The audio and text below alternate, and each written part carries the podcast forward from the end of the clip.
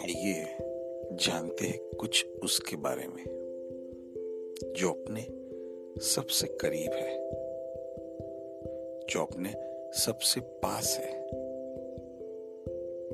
पर किसी भी तरह उसको उतना जाना नहीं गया, पहचाना नहीं गया। आज इस दौर में हमें उसकी बहुत आवश्यकता है। आइए कुछ बातें उससे भी कर लें।